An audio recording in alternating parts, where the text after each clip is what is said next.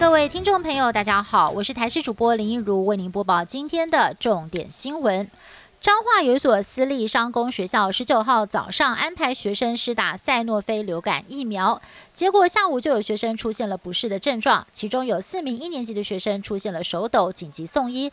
两天后，还有一名三年级的男学生不明原因发烧。经过统计，出现不适症状的总共有十二人，九人已经出院，三个人还在住院观察。机关署初步研判，属于校园晕针的一种表现，由学生接种环境紧张情绪所造成，与疫苗的安。安全无关，也不会造成后遗症。但是家长对此说法存疑，希望机关署查个仔细。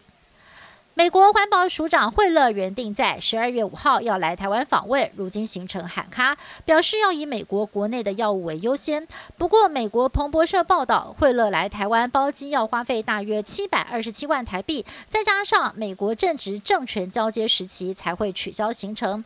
但是，中南美洲的访问行程还是会照旧。还有一说，是因为行程被泄露给《纽约时报》，令人不安，才会临时喊卡。对此，我国外交部长跟总统府都表示万喜，但是强调台美之间长期以来的环保合作关系还是会持续深化。美国总统当选人拜登正式展开政权交接，拜登的外交跟国安团队也首次登场。拜登二十四号在德拉瓦州威明顿召开了记者会，介绍团队成员，称赞。团队的成员经验丰富，能够让美国重回全球的领导地位。不过，拜登这次迎来了许多奥巴马时期的班底，外界也质疑会不会变成奥巴马第三任期。对此，拜登坚决否认，说这不是奥巴马的第三任期，还透露自己不会利用司法部门调查川普，并且表示如果川普邀请会面，自己会欣然参加。美国总统当选人拜登的执政团队亮相了，而这一天，美国股市展现了庆祝行情，站上了三万点。美国总统川普输人不输阵，闪电召开记者会庆祝美国股市在他任内首都攻上了三万点大关。不过，川普只发言六十三秒钟就离场。记者追问他为什么不愿意承认败选，川普也没有回答。而之后，川普又在白宫按感恩节惯例赦免火鸡，但是却遭到记者逼问，是不是也要特赦自己？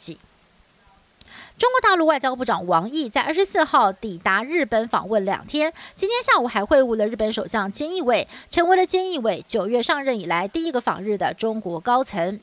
王毅在昨天先和日本外相茂木敏充会谈，两个人同意以互惠的方式来开放商务旅行，但是针对钓鱼台仍然是各执一词。